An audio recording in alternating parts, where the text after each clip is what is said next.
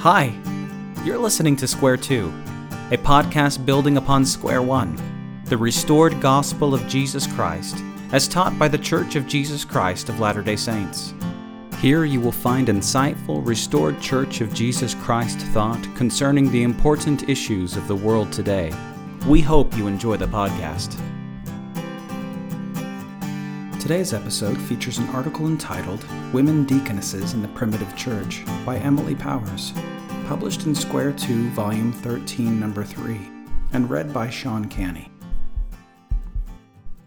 A few months ago, I was sitting in a pew at church before sacrament meeting.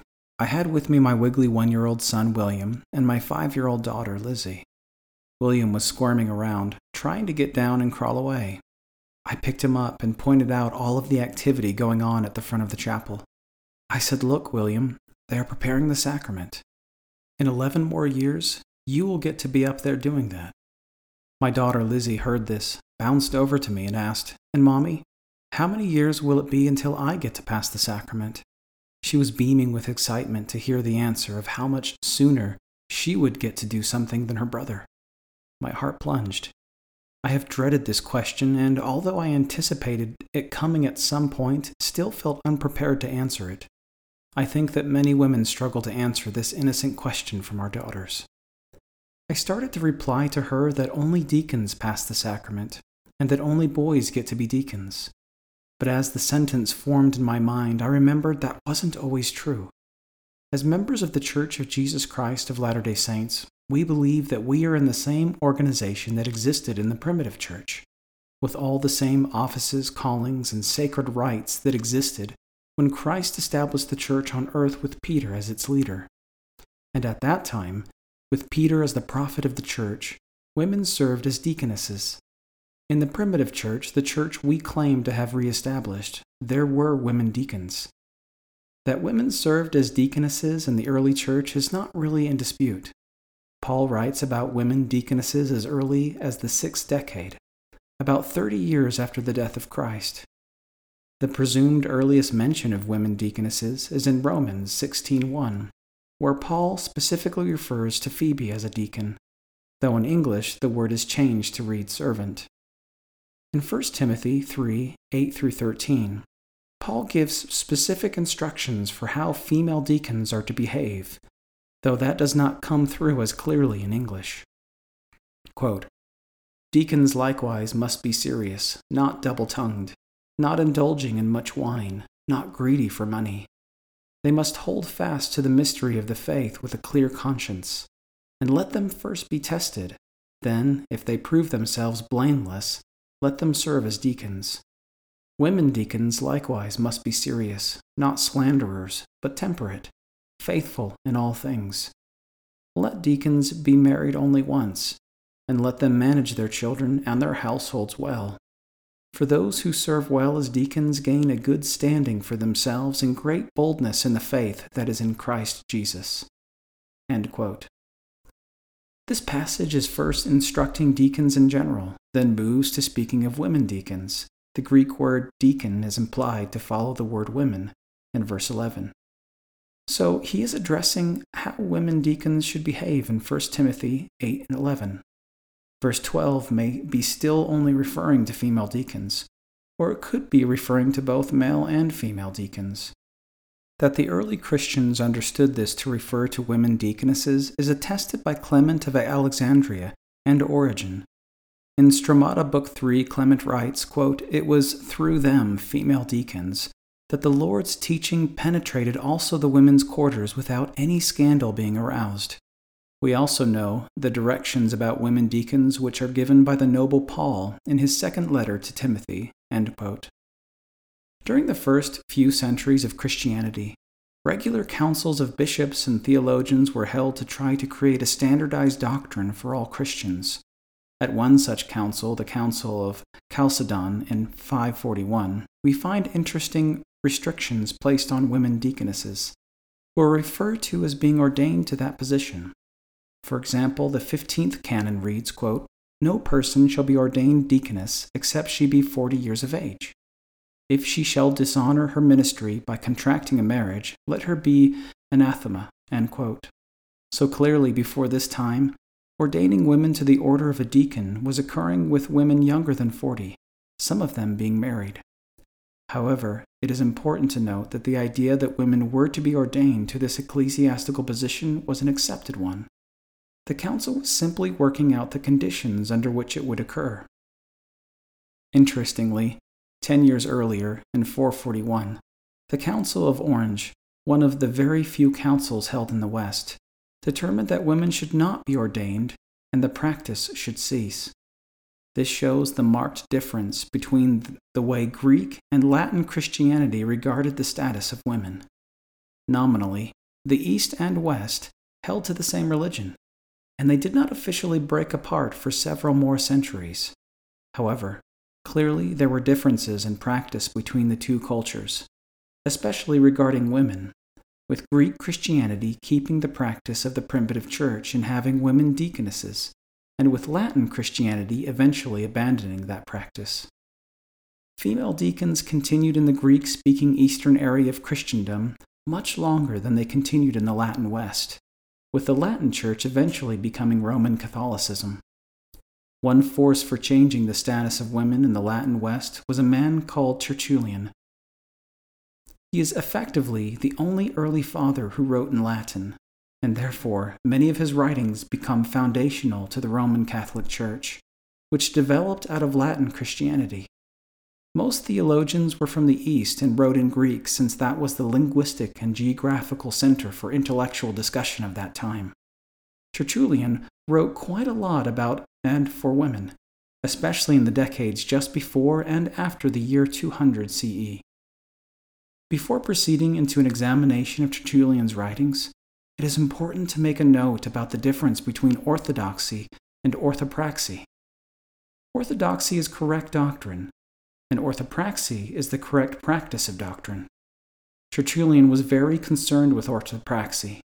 His writings both reflected and influenced Latin Christianity's views on the proper role of women, even if these writings did not always reflect or become official church doctrine.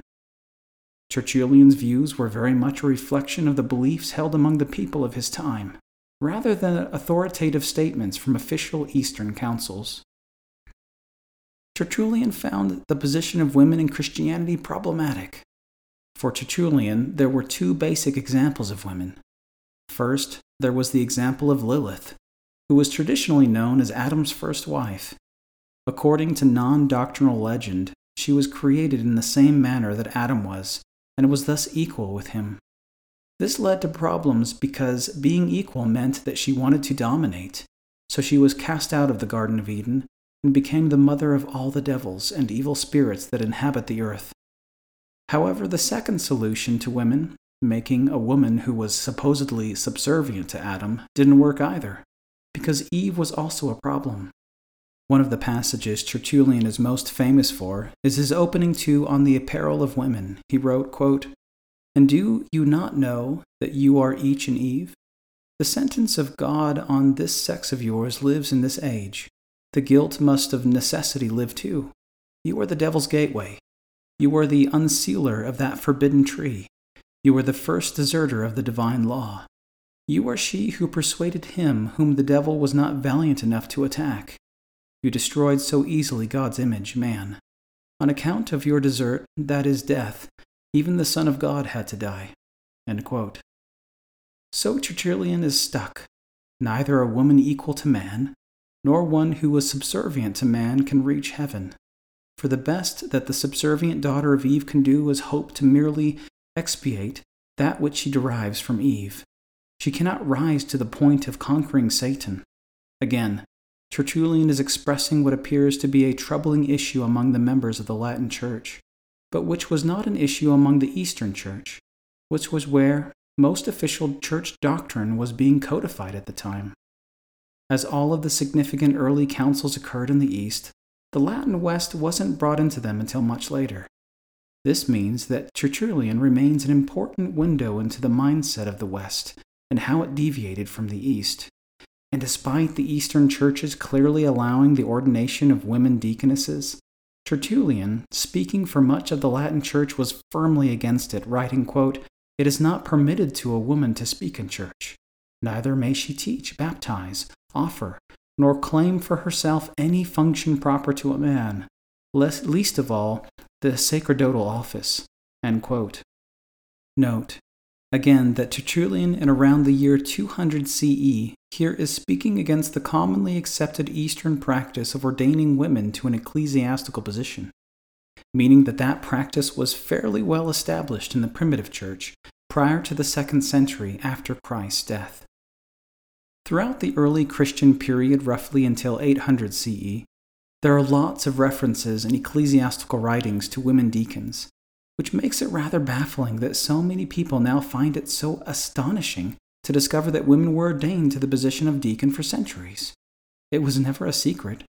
Furthermore, as we have seen from Scripture, there were women deacons, however appointed in the original church when Peter was its head. Women deacons were expected to care specifically for widows, children, and single ladies.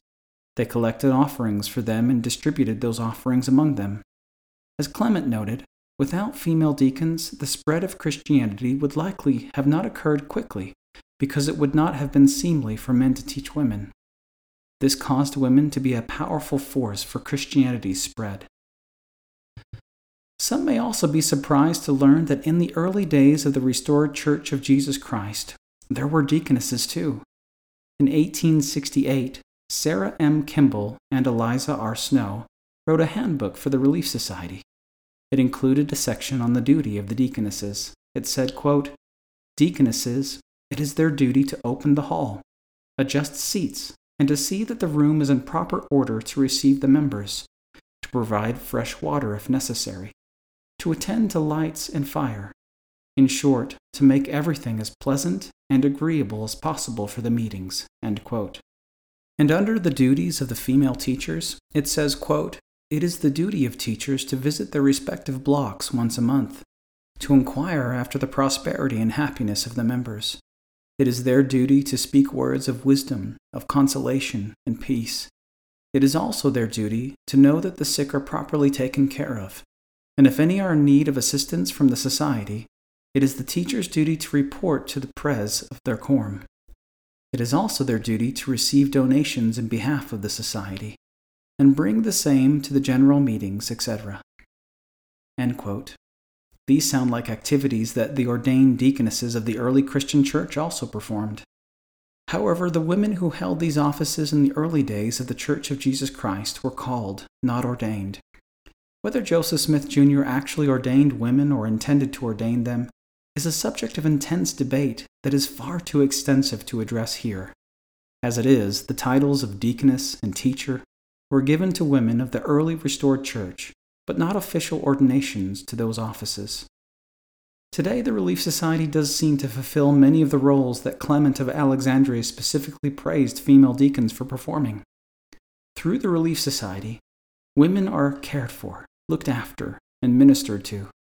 And while in the primitive church the women would have also collected donations, Hopefully, in each ward, the bishop counsels with the Relief Society president regarding the distribution of those funds. In fact, recently my family needed to use the bishop's storehouse, and it was the Relief Society president who came to my home to help create that order. In doing so, my Relief Society president was undertaking a task women were ordained to perform 2,000 years ago. What a marvelous tradition of service! With this background in my mind, I had to change my initial answer to my daughter. I took her on my lap and told her that the word deacon means one who serves. So, while it will be 11 years before her baby brother is ordained as a deacon, she is a deacon today. I reminded her of how she brought me a diaper earlier and got ready for church as soon as I asked. She picked up the crayons and helped her teacher set up chairs. She is one who serves, a deaconess in her own right, and can serve members of the church and others without needing a special calling. This made her happy. She was confident in her innate power to serve. I know this will not be the whole answer for her, and there will be many more questions ahead, and sadly, I only have answers that are only slightly less painful than the ones I received at her age. But seeing the Relief Society as an extension of an ancient ordination for women has somehow eased some of that pain.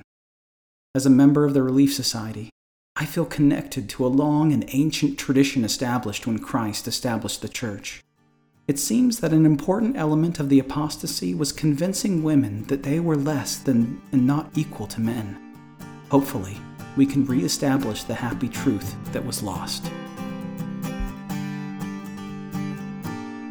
This has been a recording of Women Deaconesses in the Primitive Church by Emily Powers, originally published in Square 2, Volume 13, Number 1, Spring of 2020, read by Sean Canny. This audio recording is copyrighted under a Creative Commons license and may be freely distributed if it remains unchanged. The journal and website are credited, and it is used for non commercial use. If you would like to read a printed version of this and other articles on Mormon thought, please visit square2.org.